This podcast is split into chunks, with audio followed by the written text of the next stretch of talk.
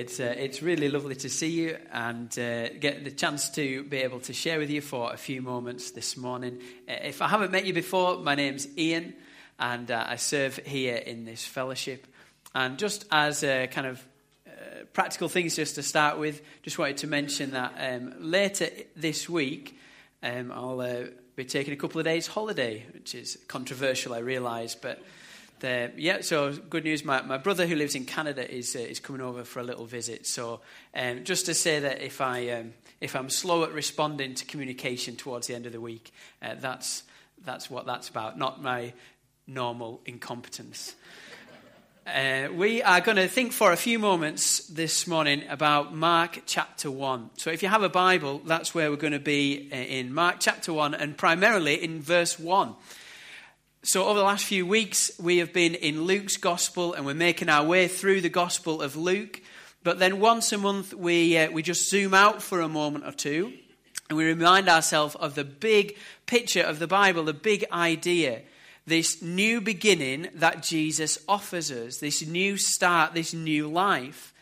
And that's what we're doing this morning. We're reminding ourselves of that incredible truth of the new start that Jesus offers us. And life is full of new beginnings, isn't it? There's lots of new things that we, uh, that we begin to do, that we start to do. A new series that we start to watch on Netflix or, or Prime or whatever. A, a new uh, exercise routine, perhaps. Uh, a new cereal for the mornings. I'm currently starting something new. I'm starting a new thing where I'm trying not to eat anything after my evening meal. It's, uh, it'll be a relatively short lived experiment, I think, because it's thoroughly miserable. But life is full of these kind of new things, these new starts. But some of them are much more significant a new job, a new house, a new school. And some new starts in life just change everything. And they tend to be the new starts where somebody new enters our life. Maybe we, we become engaged. Maybe we, we choose to adopt. Maybe a, there's a new baby arrived in the family, and it's a new start that changes everything. And we're going to look at, in Mark's gospel at, at, at, a new start that Jesus offers, a new start that changes everything. Mark was the first gospel to be written, and it's a, it's a, a fast paced, action packed gospel. And I want to read the first uh, few verses for us, and then we'll spend a few minutes thinking about them. Mark chapter 1, verse 1. The beginning of the good news about Jesus, the Messiah, the Son of God. As it is written in Isaiah the prophet, I will send my messenger ahead of you who will prepare your way. A voice of one calling in the wilderness, prepare the way for the Lord and make straight paths for him. And so John the Baptist appeared in the wilderness, preaching a baptism of repentance for the forgiveness of sins. The whole Judean countryside and all the people of Jerusalem went out to him. Confessing their sin, they were baptized by him in the Jordan River. John wore clothing made of camel's hair and a leather belt around his waist, and he ate locusts and wild honey. And this was his message After me comes one more powerful than I, the straps of whose sandals I'm not worthy to stoop down and untie. I baptize you with water, but he will baptize you with the Holy Spirit. At that time, Jesus came from Nazareth in Galilee and was baptized by John in the Jordan. Just as Jesus was coming up out of the water, he saw heaven being torn open and the Spirit descending on him like a dove. And a voice came from heaven You are my Son, whom I love. With you I am well pleased. At once the Spirit sent him out into the wilderness, where he was, and he was in the wilderness forty days, being tempted by Satan. He was with the wild animals, and the angels attended him. Let's pause there for a moment. So there's Mark, the, the first gospel to written, saying there's a new beginning, there's something new happening. There's something new as, as Jesus is entering the scene. And we want to explore that for a moment or two and see what that means for us, what a new beginning with Jesus would look like for us. Controversially, this morning, there are three things that I want us to look at. And the first is this this is a new beginning which reminds us of an old story. A new beginning that reminds us of an old story. I wonder if you noticed as we went through Mark's gospel there, we went through those 13 verses, how many echoes there was to the beginning of Genesis. How many kind of shadows and reflections of, of Genesis, the first book in the Bible, there was in those verses. Genesis chapter 1 begins in the beginning. Mark begins his gospel with the beginning of the good news. Genesis chapter 1 begins with, In the beginning, God. Mark starts with the beginning of the good news about Jesus. And as we carry on reading through Mark's gospel, we'll see that Jesus is God. That Jesus is God who has stepped into this world that He's created in order to save it. Genesis chapter 1 begins In the beginning, God created the heavens and the earth. Now the earth was formless and empty, darkness was over the surface of the deep, and the Spirit of God was hovering over the waters. So there's this emptiness, this, this um, almost wilderness sort of picture in Genesis, and Mark starts his gospel in the wilderness. The Holy Spirit was hovering over the waters in Genesis chapter 1. In Mark chapter 1, as Jesus has been baptized, the Spirit descends on him, descends over the waters like a dove. There's these, these reflections, these shadows, these echoes from Genesis chapter 1. And the story unfolds in Genesis as, as man decides to turn away from God and leaves Eden is, is sent out into, into the wilderness. And here, as Jesus is filled, Jesus, who is God, who's come to rescue us, has come into this world, is filled by the Spirit, and goes out into the wilderness. He goes out to where Adam has been sent. He goes out to rescue Adam, and he goes out to find him. He goes out to find mankind. And so we want to just recognize as we, as we begin the gospel that the kind of big picture of the Bible is we start with God creating the world. God makes the world and he makes it, he makes it well. What he makes is good. He speaks it into, into being. And he, and he forms a good world. And he makes us, and he makes us good. He, he's formed us and, and, and fashioned us. There's creation. But there's a problem. Sin enters the world we take we, we, we, we're in relationship with god. We're in uh, things start well. There's there's there's um, there's peace there's order there's beauty there's creativity there's work there's goodness. But as sin enters the world all sorts of consequences come online. There is brokenness. There is violence. There is pain as, as, this, uh, as the effects of sin kick in, it, the world becomes chaotic and selfish and painful and broken. We have creation, but then there's this decreation, if that's a word. There's this brokenness kicks in. And this new beginning that Jesus offers is, is to come and undo the work of sin. It's recreation. He's come to heal, to save, to restore, to redeem. That's why this new beginning is so significant. So, what, what, does this, what does this mean for us here today? It means that God has made us, that He's created us. We're not accidents, we're not here by chance, we're not a mistake. Let's change that we to you or to I. That we are here, that, that, that we're here on this earth not, not as a mistake or by chance, but you've been made and fashioned by God. We've been created by Him in His image. There is a significance and a worth and a value that we carry because we're made in His image. There's, a, there's, a, there's an important beauty that we have. This new beginning reminds us of the old story. But this new beginning also builds on the old story. It's a new beginning that builds on the old story. Jesus doesn't enter the scene um, uh, kind of randomly parachuting his way into to planet Earth.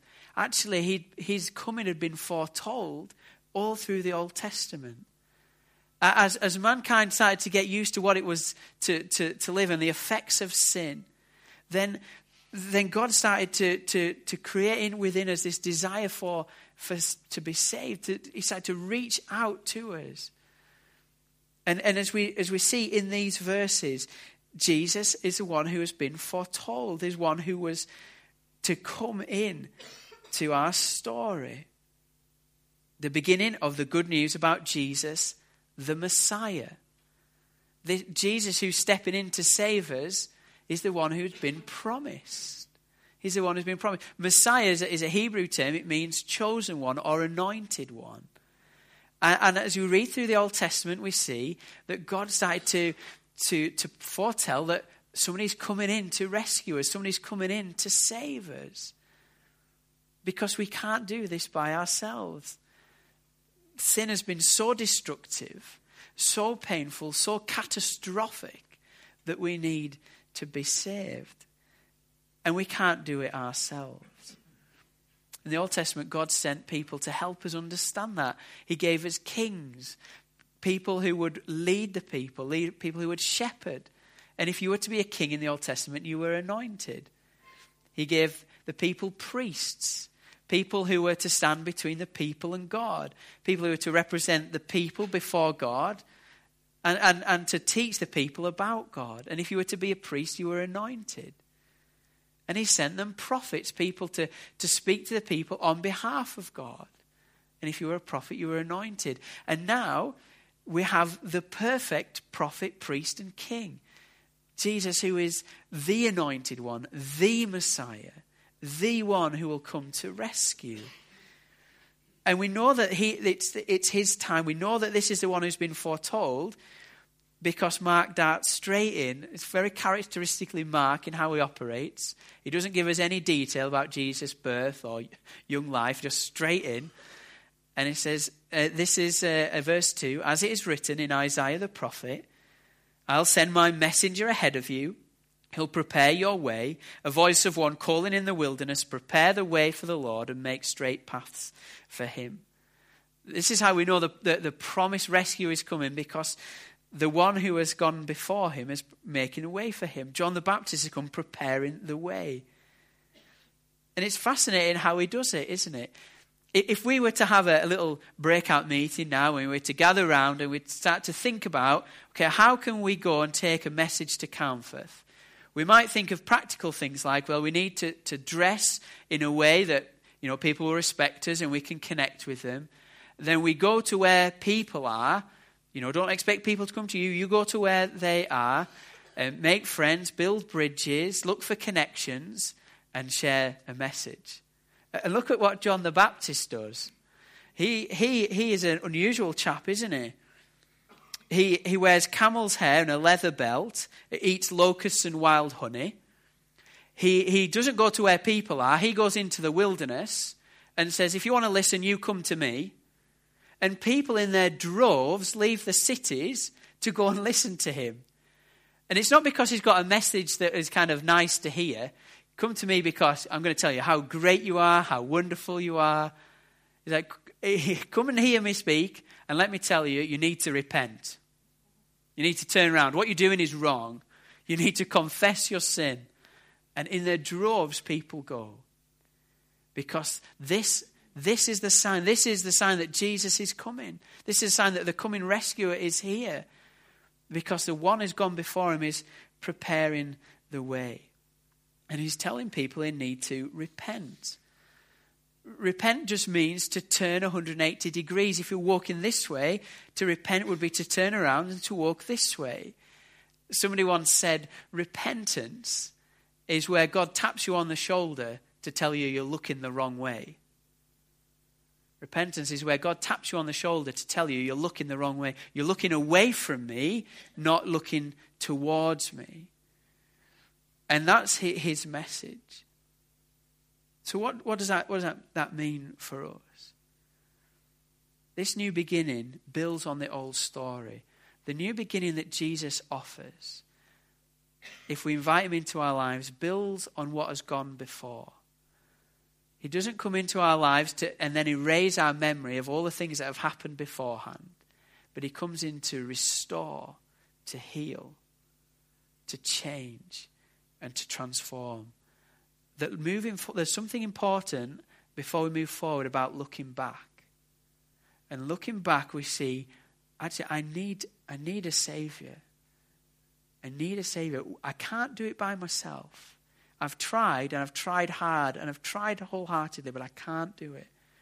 I need a Savior. A new beginning that Jesus offers reminds us of the old story that we're fearfully and wonderfully made. It builds on the old story because it shows us how we need a Savior. We need, we need the Lord Jesus. And thirdly and finally, the new beginning that Jesus offers changes our story completely.